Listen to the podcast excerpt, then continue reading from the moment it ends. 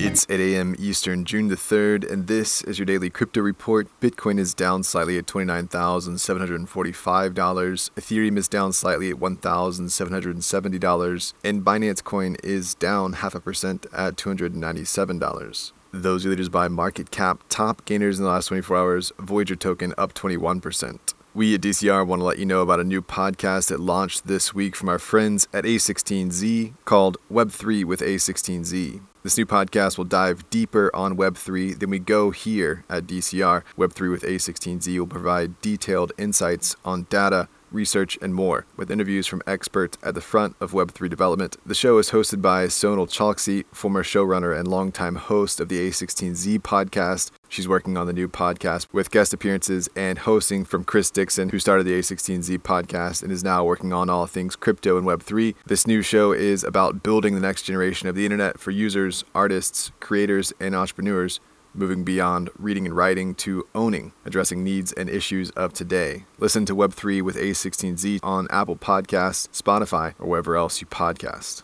Well, the New York State Senate has passed a bill imposing a moratorium on all new proof-of-work crypto mining in the state. These carbon-based hopefuls face a 2-year ban while the Senate works on a comprehensive environmental impact study. The move is driven by greenhouse gas emissions targets that have been established in the state. When the bill passed through the House Assembly months ago on its way to this vote, Assemblyman Robert Smolin called it an anti-tech piece of legislation disguised as an environmental law. It's just one more hurdle that New York is setting up in its own race, and one more leg up for places like Florida, Texas, and Georgia. Well, Japan has passed a stablecoin bill that will ensure redemption at face value. The move is to ensure protection for stablecoin investors after Terra USD's meltdown. Japan's Financial Services Agency will devise regulations for stablecoin issuers in the coming months. Japan's parliament clarified the legal status of stablecoins as essentially digital money, meaning they can be issued only by licensed banks, registered money transfer agents, and trust companies. Well, Coinbase is extending its hiring freeze and rescinding some accepted job offers as part of an effort to adjust to the macro environment and general volatility in crypto. This according to a blog post published by the firm last night, detailing the extended hiring pause will include backfills, except for roles that are necessary to meet the high standards the firm sets for security and compliance or to support other mission-critical work.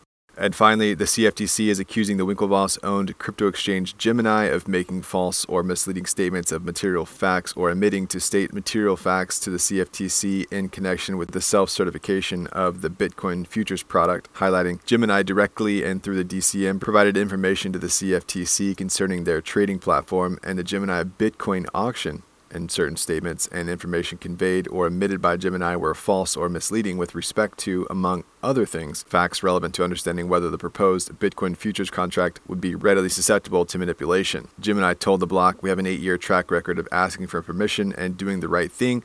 We look forward to definitively proving this in court." It's been a rough week for the firm, who cut 10% of its staff, the first cuts since its launch in 2014. They cited the crypto winter as the cause. Well, that's all for us today. Visit us at dailycryptoreport.io for sources and links, and listen to us everywhere else you podcast under Daily Crypto Report.